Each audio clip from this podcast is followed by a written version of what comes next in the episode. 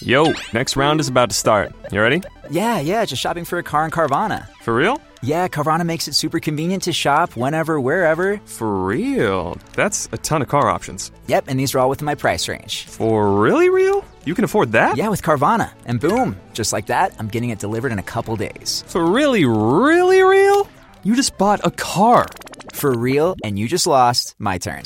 Visit Carvana.com to shop for thousands of vehicles under $20,000. Welcome to the show. I'm Jordan Harbinger. As always, I'm here with my producer, Jason DeFilippo. Today, we're talking with Guy Winch. He is a licensed psychologist, author, and friend of the show. You might remember his wildly successful TED Talk entitled Why We All Need to Practice Emotional First Aid. His new TED Talk, How to Fix a Broken Heart, is also a viral hit. We need to take our emotional health more seriously. Most of us just ignore our emotional health and we use food, alcohol, substances to address any emotional distress we feel. However, as we all know, those just numb and cover our distress. They don't address it at the source. There are science based techniques and tools we can use to actually treat our distress in order to minimize its intensity, duration, and the spillover into other areas of our lives that all of us have experienced at one point or another, or maybe we know someone who's going through that now. Today, we'll learn why, when it comes to recovering from common emotional wounds, autopilot is not the way to go. We'll also discover how our mind is going to be working against us and what we can do about it. And finally, we'll uncover some very practical strategies for finding or being a great source of the right type of support when someone or even ourselves is dealing with the loss of a relationship, a loved one, or even a pet. Lots of great insight into the science of heartache here on the show today. Don't forget, we have a worksheet for today's episode so you can make sure you solidify your understanding of all the key takeaways here from Guy. That link is in the show notes at jordanharbinger.com slash podcast. Now, here's Guy Winch. Guy, thanks for coming on the show. This is a topic I think a lot of people need at one point in their life, for better or for worse. Thank you so much for having me. So, one thing that I thought was quite enlightening was the idea that when it comes to recovering from common emotional wounds, such as a broken heart, for example, autopilot is not the way to go. What do you mean by autopilot, and what does that mean that it's not? Why shouldn't we listen to that autopilot? Uh, well, when we break a bone, you don't actually have to instruct your body to rebuild soft tissue and cartilage. The body kind of does that automatically. But when we have an emotional wound, our mind and our actual purposes uh, can actually be in conflict because um, it's this hot stove situation. When we're kids and we touch a hot stove, uh, our mind is like, oh, that was really painful. I'm going to make sure you remember never to do that again. And I'll make sure you remember by reminding you about it frequently, by making it uh, very clear that you were very hurt by this, by making it very difficult for you to forget that the stove was hot and it really hurt to touch it. That's great for a hot stove. But when our heart gets broken, as an example of an emotional wound, our goal is to get over it. And to get over it, we actually have to be able to move it out of our mind, to diminish its presence in our thoughts, except that our mind is trained to keep very painful things present in our thoughts. And so we actually have to assert control over our recovery because if we just let our mind do what it wants, it'll keep reminding us of this person that broke our heart, reminding us of how painful it is and doing all kinds of things to make sure we are in significant pain because our mind thinks that will help prevent us from doing this bad thing again, even though the thing is something that's not bad and we would like to do it again. Right. So our mind might say something along the lines of, well, you should definitely never trust another person again in a romantic sense because you're just going to end up feeling this horrible. So next time you go out on a date or you meet someone through a friend, just remember how terrible you feel right now and don't ever go out with them or open yourself up to them because just remember how crappy love is, right? That's and we sort of see this in in friends who have been burn in relationships. We see it in a, a lot. Of, it's a common plot, even in romantic comedy movies. You know, I'm giving up on men, and then suddenly she finds someone. Right? We we see this all the time in society, in pop culture, and possibly in our own lives. This is a defense mechanism emotionally. This is the emotional hot stove. Yeah, but it's actually even worse than that. That's that, you know, at that point, the person is even considering going out again. What the mind will do in the initial stages of heartbreak is it'll bombard you with thoughts and images about the person that are extraordinarily airbrushed and idealized. You'll remember only the good parts, only their smile, only the lovely moments, only the potential, um, only the way of looking at them that has to ignore all their faults and bad qualities. Um, you will every time you think of them, it will really, really hurt. And your mind will make you think of them all the time. Your mind will make you come up with a brilliant idea of why you have to contact them yet again to ask, because you know you forgot that toothbrush at their house and you always loved that toothbrush. So you really should get it back. Let me, let me call and just see if I can go over and get the toothbrush back. That kind of stuff. So it's really insidious because it feels compelling in the moment and it feels very true and real in the moment, but it's actually very idealized and very skewed. That's the exact word that I was going to use, insidious, because it does really sneak up on you. And it's almost counterintuitive. Why would, if my brain says, hey, look, this is going to hurt you, never do it again, idealize a past relationship, why wouldn't my brain just look at all the negative things and go, look at all these terrible things that happen when you open yourself up? But I guess you're right. It is truly more painful to feel the loss of this idealized right. airbrush person than it is to feel like, oh, maybe I can find another one who's just as good, right? We want to feel like they were the only person and we will never get back to the way that we were. And, you know, we might as well just give up unless we can get them back. Right. And that's the thing that keeps the pain alive. You know, that's the thing that keeps it really the pain fresh. If our brain was actually doing the opposite, that would benefit us because we'd be able to move on, but then we'd forget how painful love is and we'd forget that the hot stove is really hot. So the idea is, yeah, show the idealized stuff, bombard with the idealized stuff, and that'll keep the pain as fresh as possible. This is a, a super interesting. I, I really think that our brains are trying to do us a favor, but it, it doesn't really help in the social sense. So, how do we avoid then idealizing our exes? Yeah, we have to realize they were not perfect, but how do we remind ourselves of this when it counts? When we start to idealize them, it's kind of hard to go, well, wait a minute. You know, what about all these crappy things they've done? Because we, we don't want to think about that, right? The brain wants to make sure we feel the sting. Yeah, look, it's difficult to do, um, but that's what I mean by don't be on autopilot. Because in order to recover, we need to present ourselves a balanced picture. I'm not suggesting that people need to vilify the person or really see them in the worst, you know, possible light, but just see them in an accurate light. And what I say to people is, I want, I ask them to construct a list of all the person's worst qualities, all the compromises they had to make in the relationship that they didn't want to, all the bad moments. And I asked them to keep that list on their phone. And all I asked them to do then is when the idealized image occurs in your mind, just go to your phone and read the balanced picture. Read the other stuff because you can't force the idealized image out of your mind, but you can add in the negative one uh, that balances it out and gives a more complete picture. But you have to do that very judiciously. You kind of have to do it each time you get those bombarding idealized thoughts or images. Do we have a little trick? Like, do you have a post-it note next to the phone that says, "Well, I guess we don't have phones that you could that you could have a post-it note next to." But do you have a background screen on your phone that says, "Do not call your ex," or "Remember all the crappy things that he did to you"? Do do we do that? Uh, look, I th- yes, if that's going to help, and actually, you know what? I've never said this because I never thought of it, but that is a really brilliant idea. Yeah, put it on the home screen of your phone. Don't call X you know, and that's the first thing you see when you look at the phone to remind you, do not contact X. I think that's actually pretty, that should be a screensaver right there. That's very good. There you go. Jason, maybe we can whip one up that's in uh, the right format for most phones. Just put it in the show notes. Don't call your ex, right? Yeah. yeah, good, good. Yeah, see, we don't ever say we don't give you the practical tools here on exactly. the show. And, and by the uh, way, not just don't call, don't stalk them on social media because that's not going to be helpful because all you're going to see on social media is their best moments, right? We rarely go on Instagram and put in our ugly pictures and the flight delays. We put in, you know, oh, this is how beautiful this is. And this is me smiling with this person. And look, sunset. Um, and so you all you're going to see is a very cherry picked, curated image of the person's life, which will make you think, wow, they've completely forgotten about me. They've moved on. They're entirely happy. And that's just going to make you hurt more. So don't stalk them on social media either. Have that as a add that to the uh, screensaver, perhaps.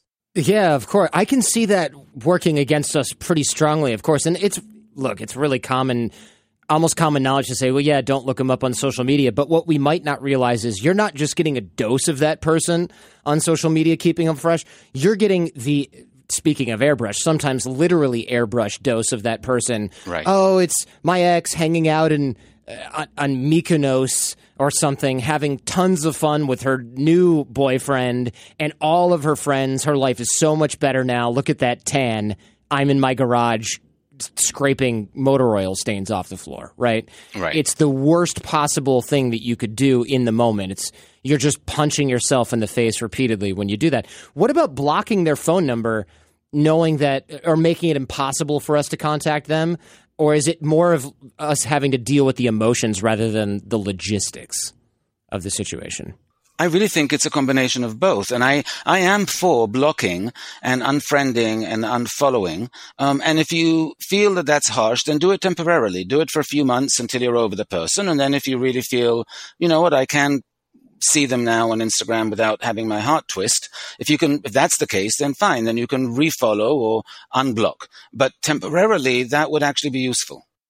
How do we start to balance out our perceptions, right? Because I don't know, and Guy, you tell me whether I'm barking up the wrong tree here, but it almost seems a little unhealthy to just focus on negative qualities about someone else. It seems like we're not just going to demonize this person, but maybe we should have something where we have a more balanced or realistic perception because otherwise we just develop hatred towards that person, which seems like it could do just as much damage.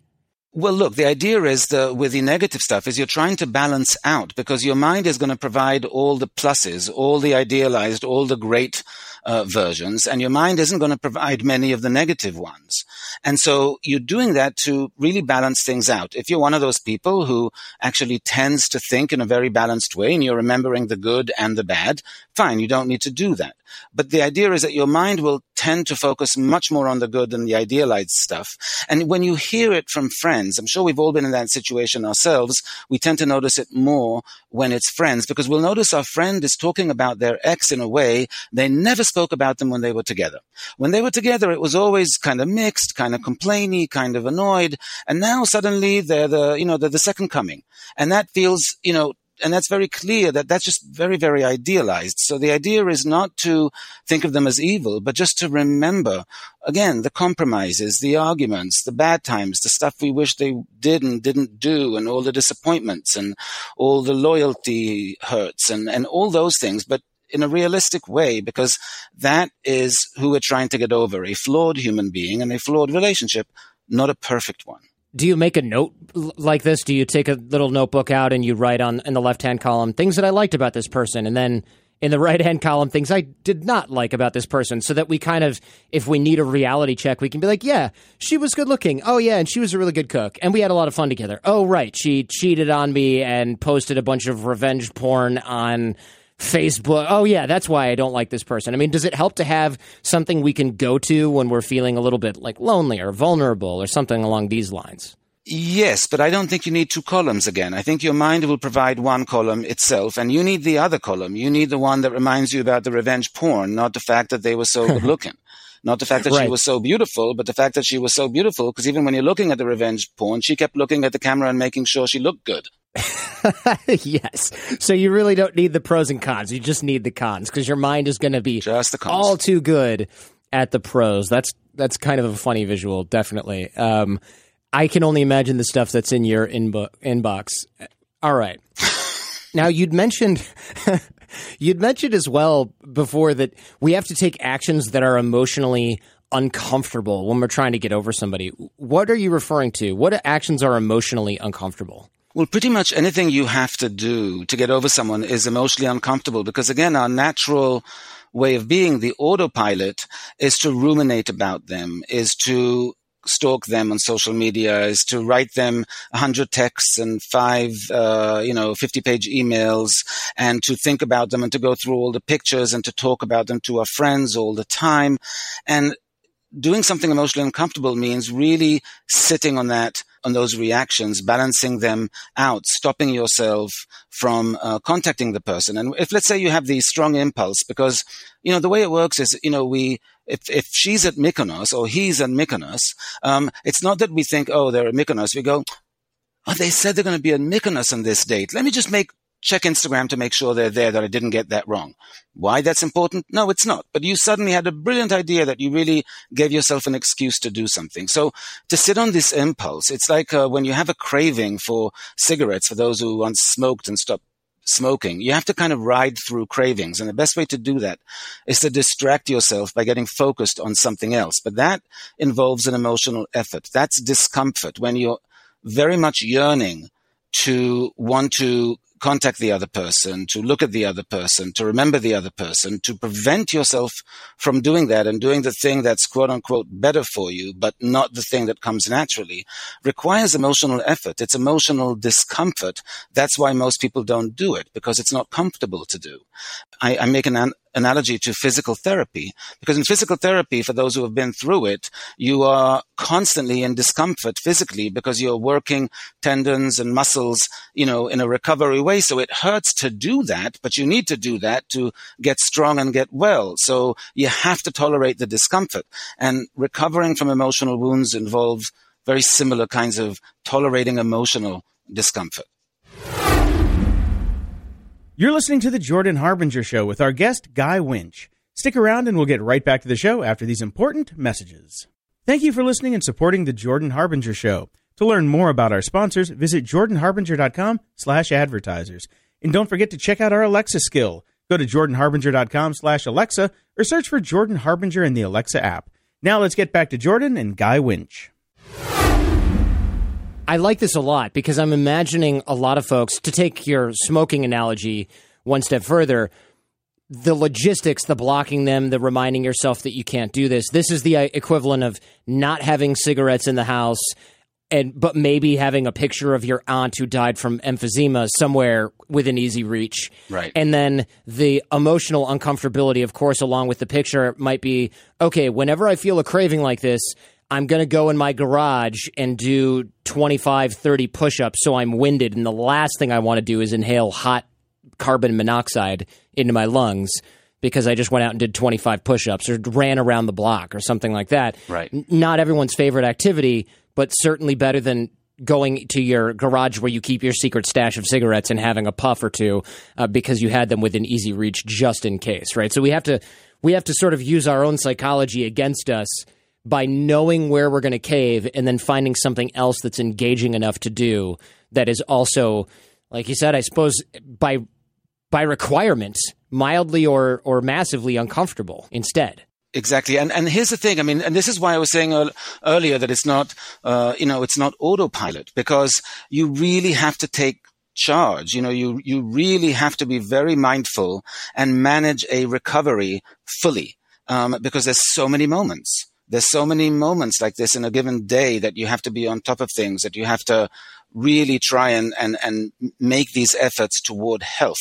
And um, they pay off because you'll recover more quickly. The problem is most people tend to associate heartbreak, for example, as well, you just time, time heals all. Well, kind of, but A, not well when it comes to emotional wounds, and B, not you know, it can do it much quicker if you actually take the steps to recover more quickly and, and, and more properly. But you have to be aware of it and you have to be judicious about following um, those kinds of steps.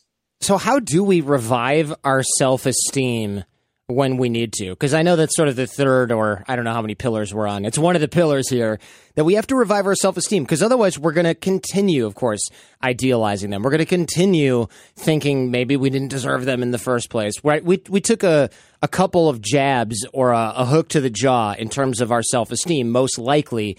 Especially if we're not the one who did the breaking up, right? That's usually how the broken heart happens in the first place. If we're not the ones that destroyed the relationship, or at least uh, were the catalyst for that. Where do we start to do this? How do we begin to do this?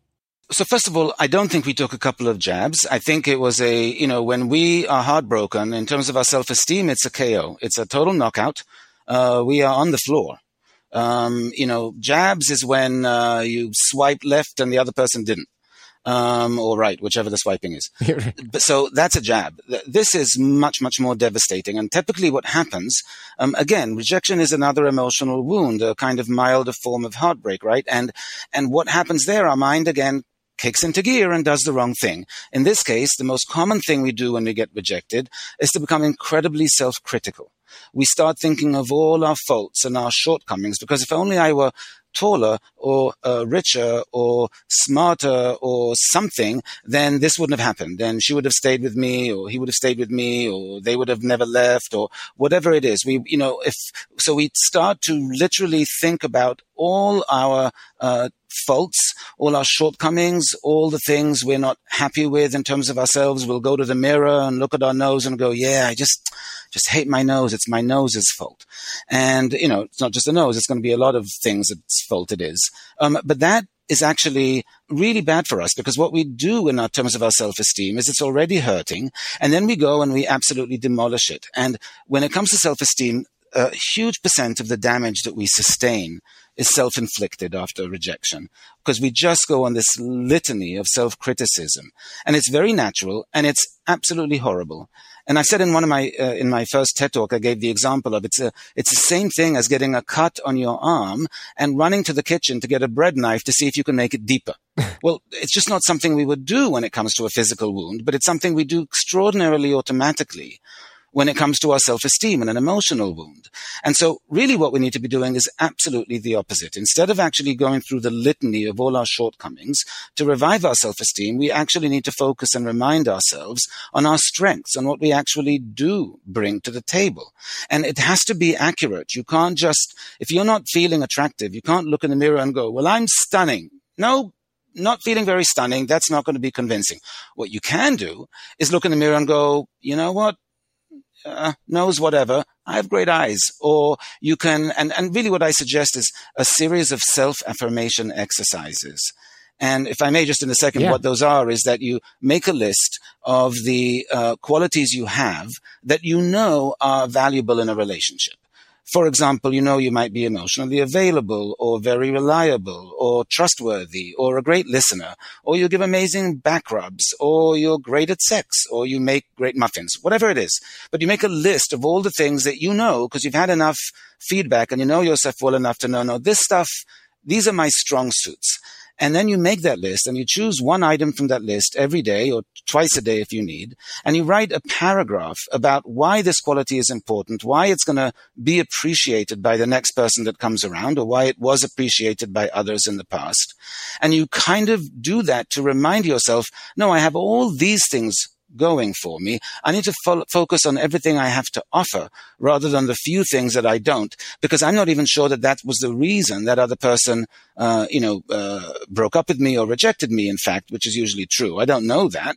So I'm just going on a wild goose chase to make myself feel bad. I'm going to do the opposite. That's that's insightful, right? Because we don't actually always know. Even if the other person says, well, the problem is you know, you're just not that good in bed, so I am leaving you. That's not necessarily accurate. In fact, they might not even know, or they might just be mad at you for something else. They're trying to hurt your feelings. So we don't really know the reason, or we don't really know the quality that we have that the other person didn't like as much. And besides that, we also don't really know if the quality that person didn't like, assuming that it was an accurate sort of assessment, isn't something someone else would love. Like, what if they're like, oh, you never want to go out. All you want to do is stay home and read books and talk about news and politics. Somebody else might go, I just want to find somebody that doesn't want to go out all the time and wants to discuss important things.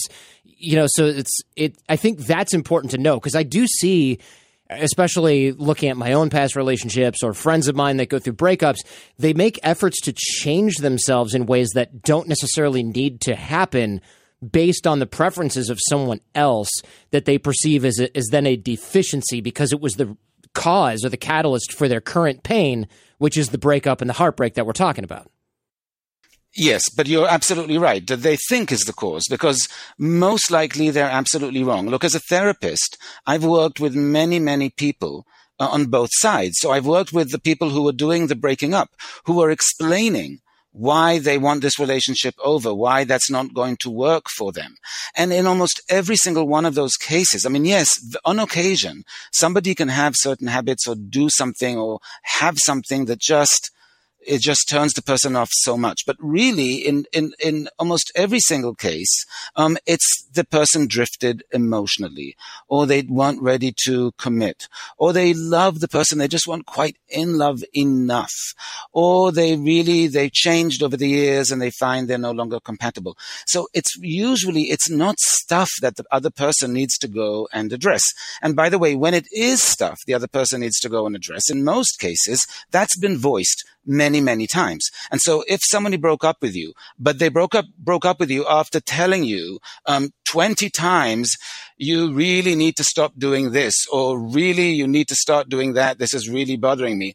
Then, okay, yeah, you have an idea that somebody was very displeased with something and that they kept communicating it to you and you chose not to do it for whatever reason.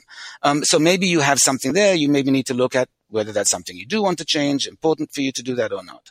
But usually you're just, you're just guessing. So what's the point of it? What's the point of changing something where you don't, and as it's a great example, maybe you're changing the very thing that will be attractive to the next person, number one. And number two, by doing this self affirmation exercise, you might, for example, be reminding yourself, I'm really good at staying in and having meaningful discussions. And that will then prime you a little bit to maybe I need to look for somebody who likes staying in and having meaningful discussions. It'll remind you the kind of person you're actually looking for. Yeah, that that's a great idea. This goes beyond the whole and I'm sure you're familiar with this. I'm good enough, I'm smart enough, and doggone it, people like me. This is different, right? Because we're actually writing this out and saying, yes, here's what I like, and here's why this is important, and here's why this is a beneficial or positive quality, not just repeat after me, believe my own sense of self worth by staring in the mirror, right?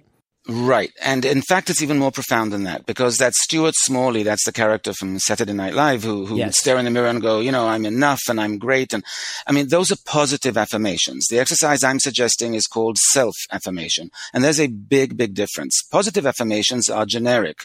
I'm going to be a great success.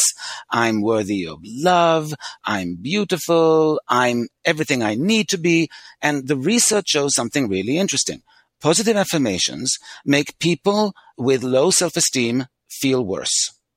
Actually, worse, because they fall outside the realm of their belief system. If you're just got rejected, then you're not necessarily feeling very worthy of love.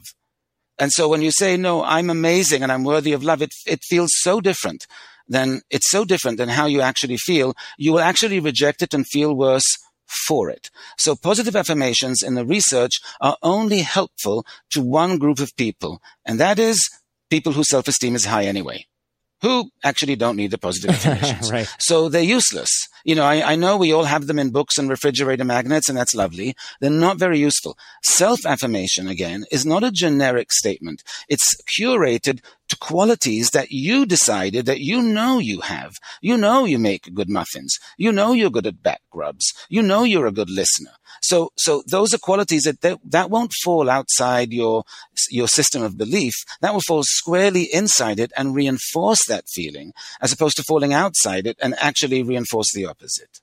That is highly unfortunate, both for people who have been sucked into the self help BS and also for people who keep propagating it because they're actually making everybody feel worse instead of better. Yeah. Although for some self help people, that might actually be the idea because then they go to their dumb seminars or whatever to feel better about themselves. But I don't want to give them that much credit. I think they actually thought this was helpful in the beginning.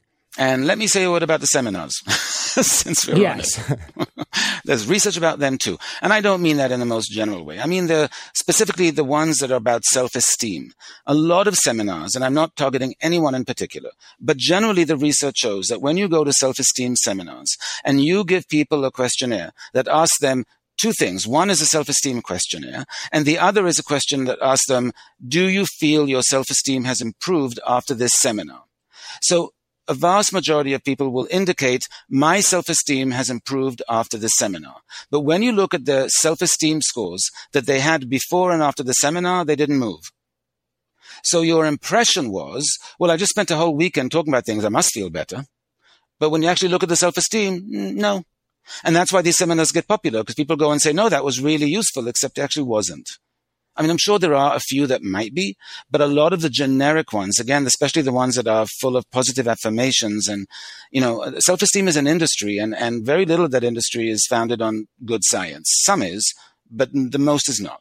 Yeah, I, I agree with you. I think my rule of thumb after having been to a bunch of different things is if I can't look on the website and find a concrete list of skills that I will take away, or if the itinerary or curriculum doesn't have a concrete list of skills, something that's like, you'll learn negotiation, you'll learn this and that about this particular skill. If it's just, you'll come away feeling amazing and ready for the next step of your life, then I get rid of the idea that I would go to that because usually you go there and you end up, you know, clapping and jumping up and down and running around and things like that to make sort of pump up your emotional state. But then you leave and you go, what did I learn? Oh, I learned that I need a bunch of these supplements that they have in their catalog, and I learned that I need to buy all these different books that the person wrote, but I don't really know how to negotiate my salary any better or create a better positive impression on my people at work or something like that.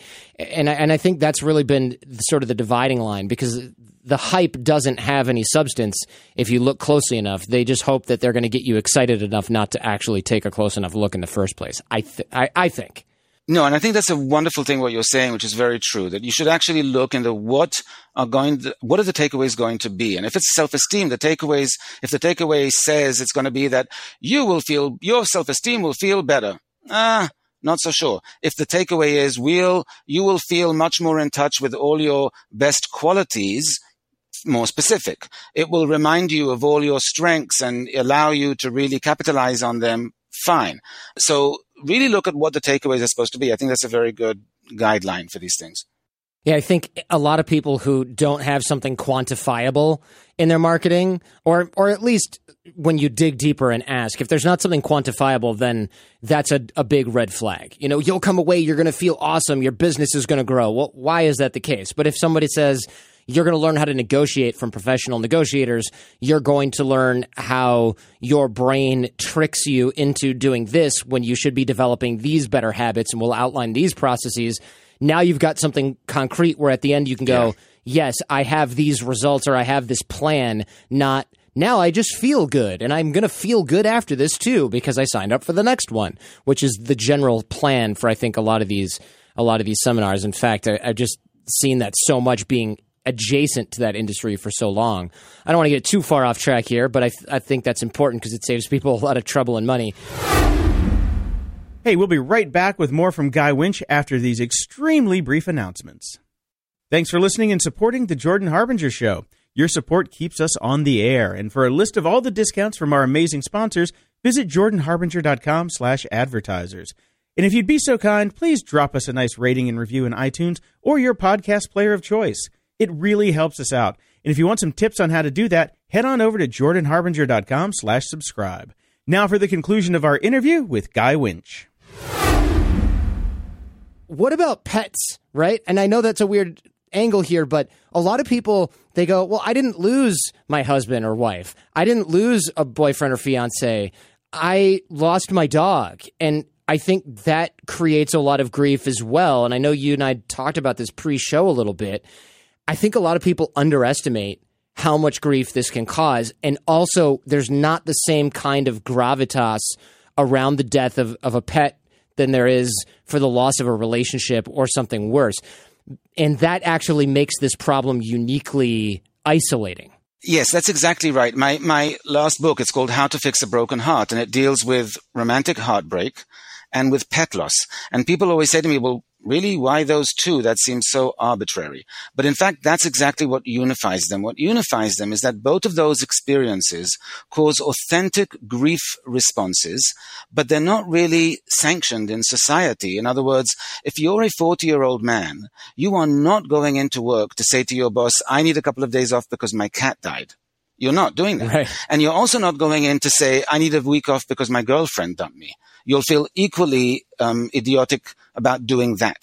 Um, if you're getting officially divorced, maybe. But if it's just a girlfriend or a boyfriend, no matter how serious the relationship, you know, you're not going to get um, probably the support that you would expect or the reaction that you would expect, and it actually might end up costing you.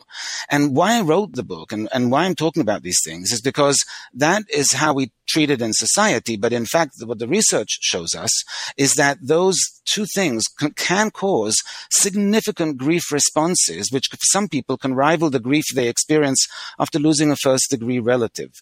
Pets, for example, cats and dogs and horses for some people, uh, you know, we live with our pets. They can follow us through every critical moment of our lives. They can be there for us through thick and through thin. And, you know, with dogs, they are so loyal. They are so unconditionally loving.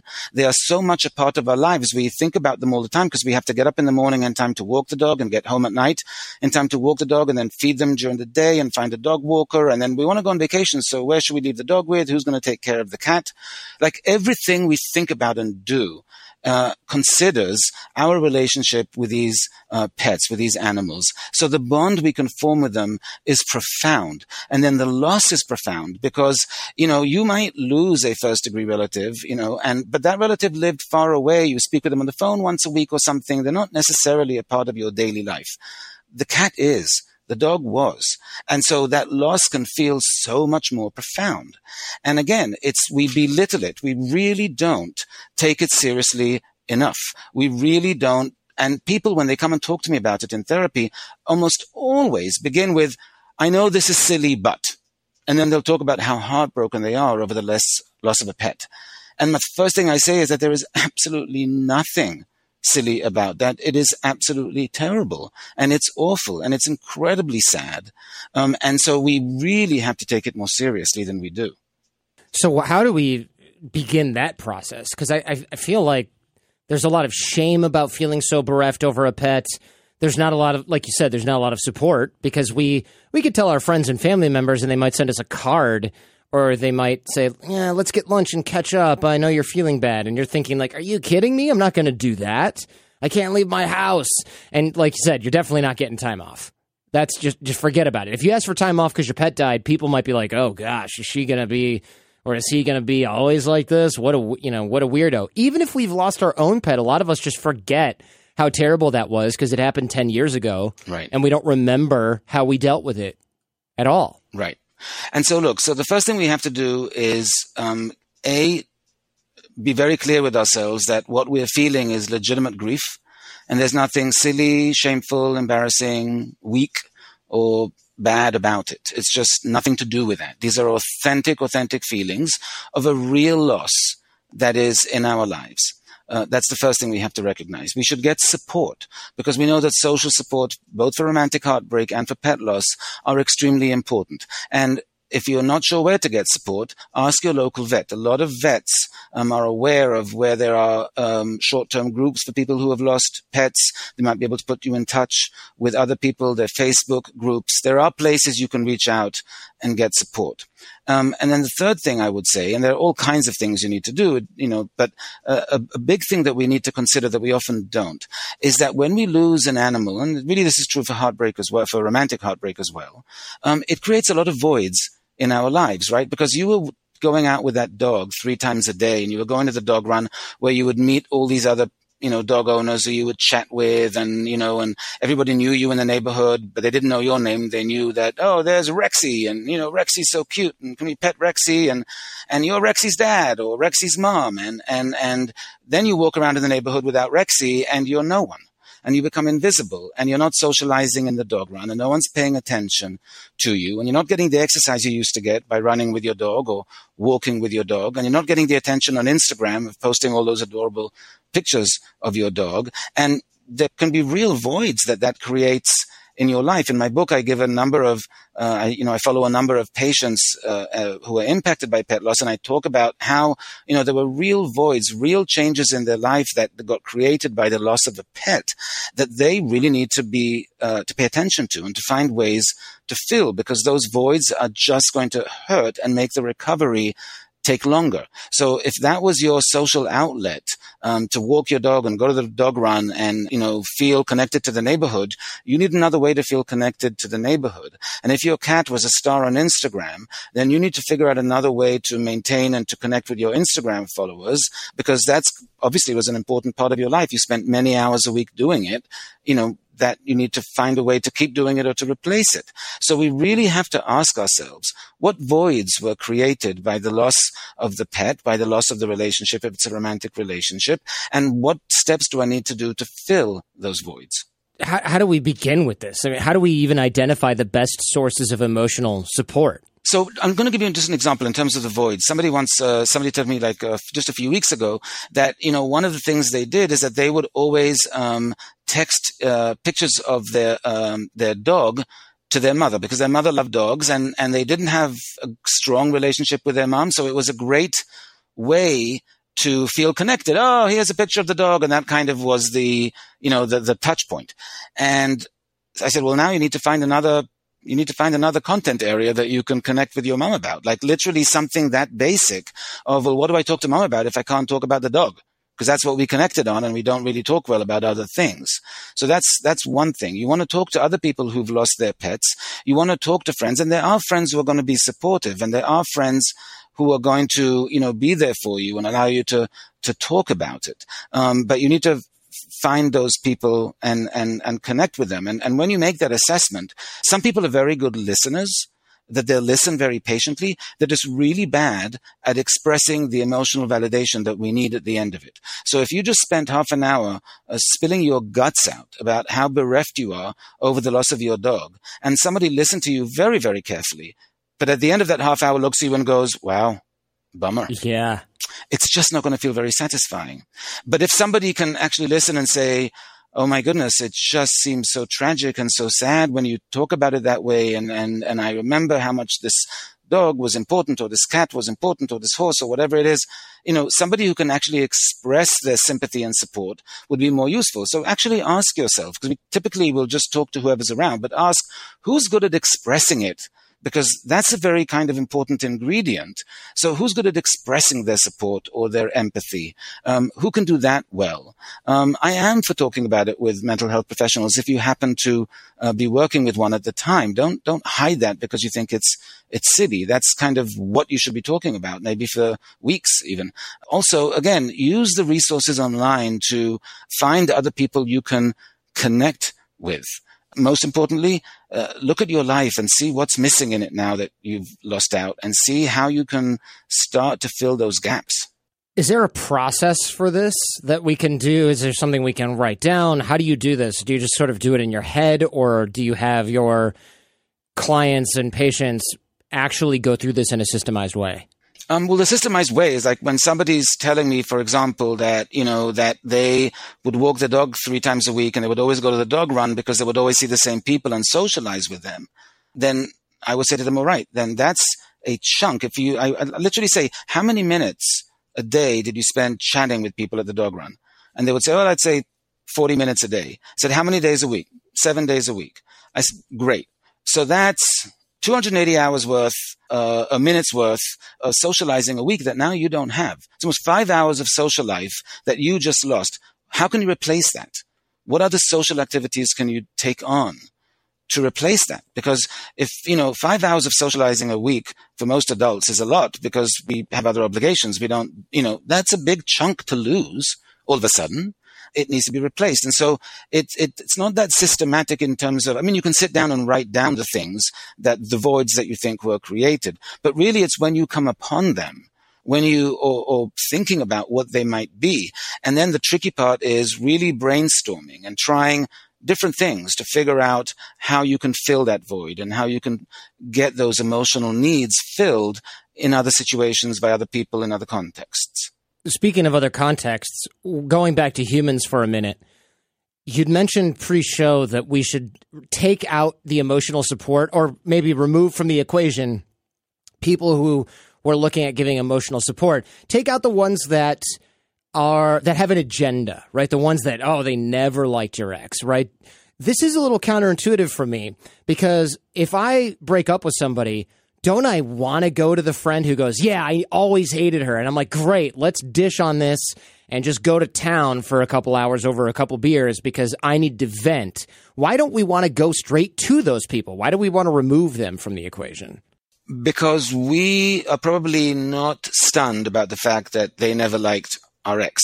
We probably felt that all along. We probably felt really annoyed that they weren't supportive of our relationship when we were in it. We probably wanted them to put on the same blinders we might have had, um, and said, "Oh no, no, she's perfect. She's just oh, she's just you know, forget the criticism. She's perfect." Um, and they don't do that, and they didn't do that. And so now to go to them is to feel like they get to say, "Told you so."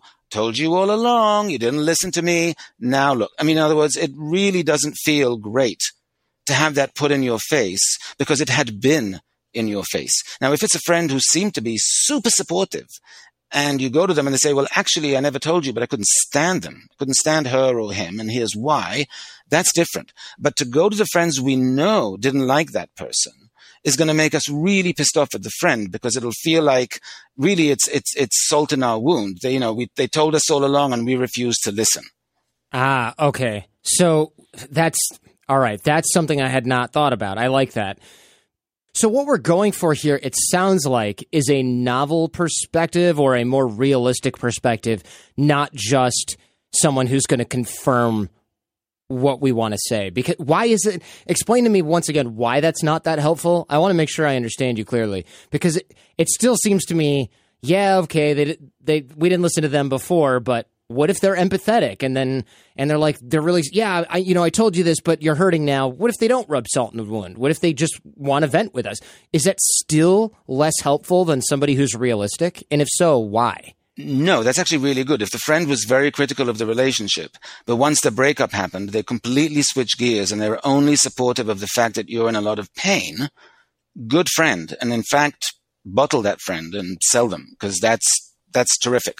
Except when friends were very critical of the relationship or were critical of the person that you were with, um, you're not quite sure whether, maybe you are, maybe you know that person well enough to know, no, no, they'll put that aside and just be there for me, in which case terrific. But you might not be sure.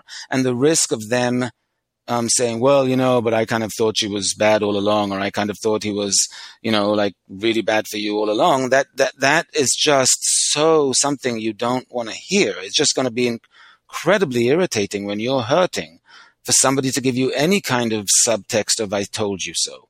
Um, you just don't want to hear. You don't want to have tolerance for that at all. So if you have a sense um, that that's not going to happen, fine. The other thing is you can actually say to that friend, uh, "Look, I know you didn't like her, but right now I just really need you to be supportive and empathetic because I'm really a wreck." And then that might be a good. That might be enough for the friend to um, you know to just be there in a, in a, supportive and have a lot of empathy.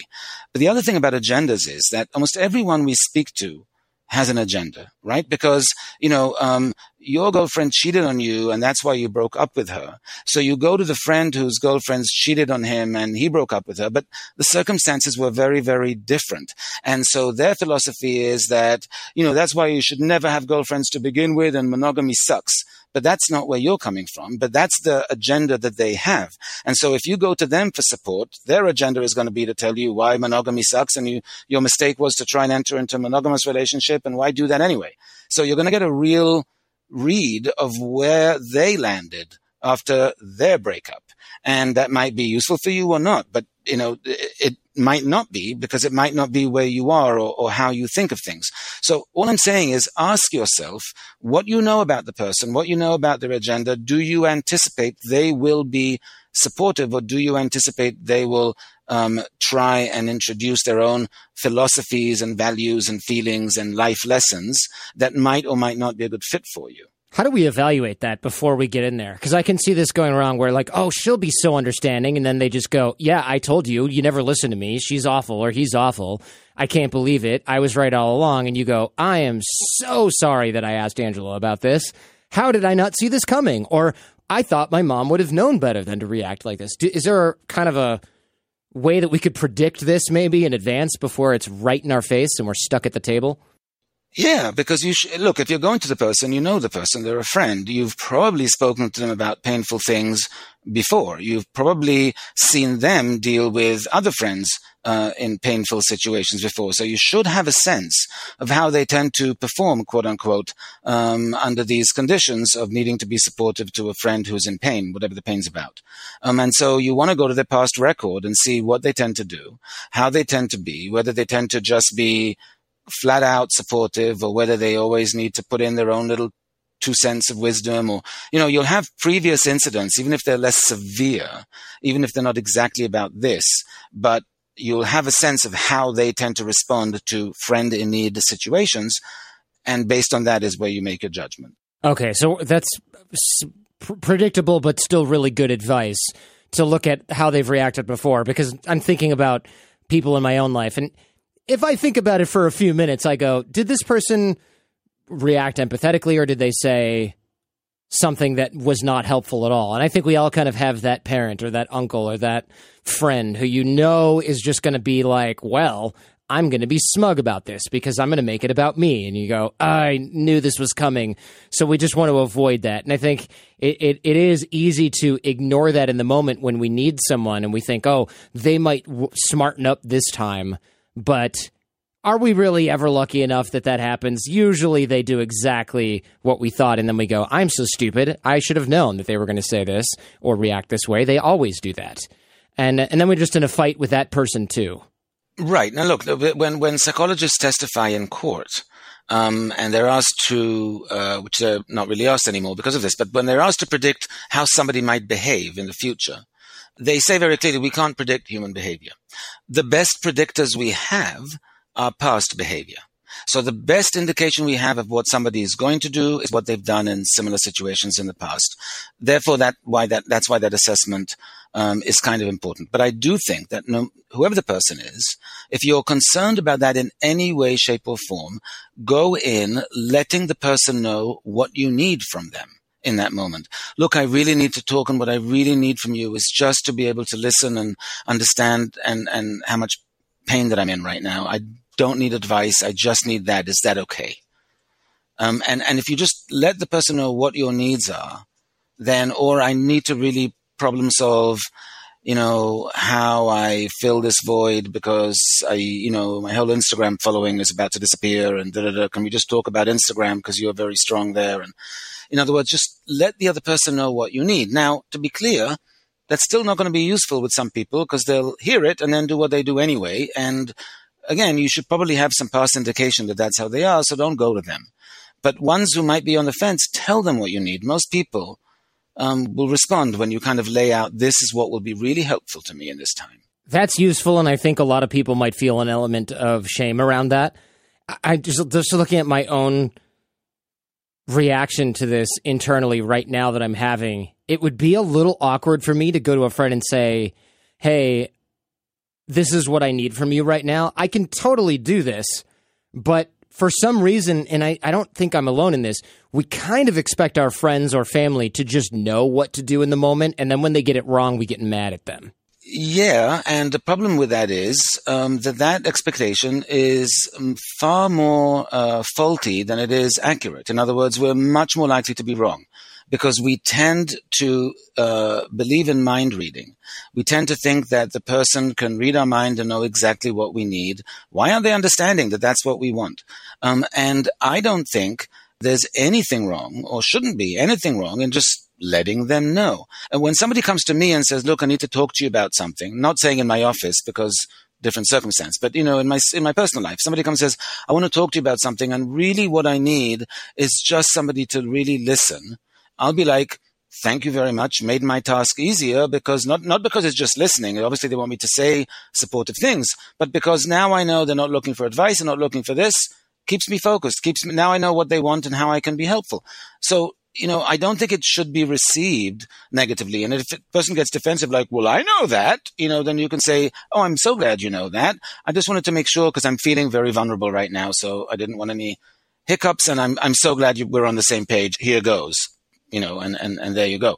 But um, we we have a bias um, against asking for um, things that we need emotionally. Um, most of us are not that comfortable doing it. Period.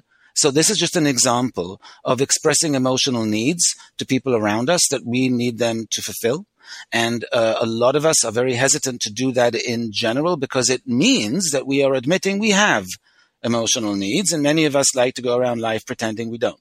Guy, is there anything that I haven't asked you that you want to make sure you deliver to the audience here? Because I, I feel like We have covered quite a lot. It's been very useful. Is there anything left on the table? There's one thing I just want to point out, uh, just because it's a very interesting, quick thing. It's about romantic heartbreak. And what the uh, brain studies found is that there is a reason when we're heartbroken, we feel such an intense craving for the other person, and we have so much trouble controlling that craving. Because what they found is that romantic heartbreak uh, activates the same reward centers in the brain that get activated when addicts are withdrawing from substances like opioids, like heroin.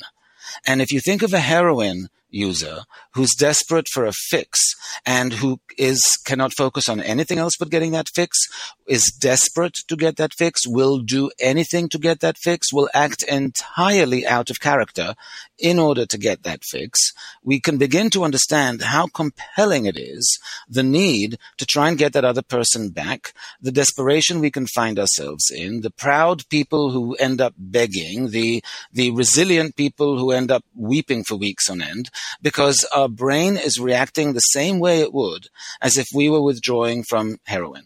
And it's why I'm pointing that out is because you have to understand how strong the cravings will be and how uh, strong your fight against those cravings needs to be in order to overcome them the thing to do is you want to resist the craving, you know, like you, you, but you want to, people sometimes feel like I'm going crazy and they don't understand why they're reacting in the way they are. Why am I? I feel like I'm out of my mind.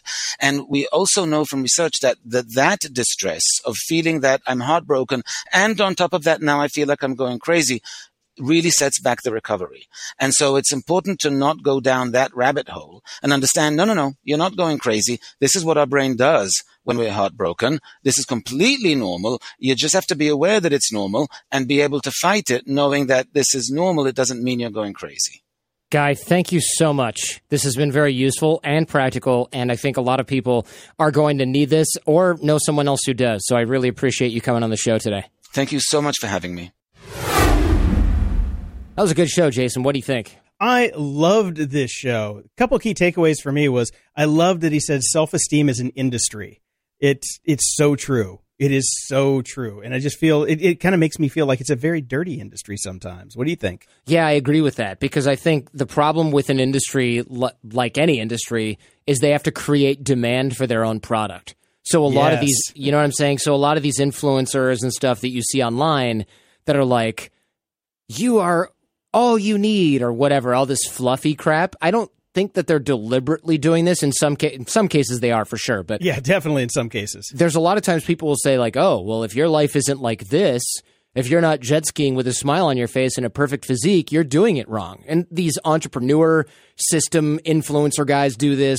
The self esteem industry guys do this. Because we don't just have people selling self esteem, right? People go, look, I have a great lifestyle. Doesn't that make you feel like you should have this? Anything sort of aspirational like that is going to lifestyle have those, design. Yeah, it's gonna ha- yeah, it's gonna have those same effects. Oh, look what I can do! Look at all the free time I have. Look at all these things I can afford. Look at all the great stuff I'm doing. Look at all the cool people I'm hanging out with. That is creating demand for. Let me teach you my secret systems of six figure earners or seven figure this or Bitcoin that. Right. So it's designed to make us feel like we need that stuff. So it's not just self esteem being an industry, it's any sort of aspirational stuff that's designed to make you feel like you're lacking, and it's bad for you. It is bad for you. That's probably a whole different show with an expert on that subject. But I loved that the I love that he was sort of taking self help to task, and I don't disagree with him at all on that. So great big thank you to Guy Winch. The book title is How to Fix a Broken Heart. If you enjoyed this one, don't forget to thank Guy on Twitter and tweet me your number one takeaway here from Guy. I am at Jordan Harbinger on both Twitter and Instagram. And don't forget, if you want to learn how to apply everything you heard today from Guy, make sure you go grab the worksheets, also in the show notes at jordanharbinger.com slash podcast.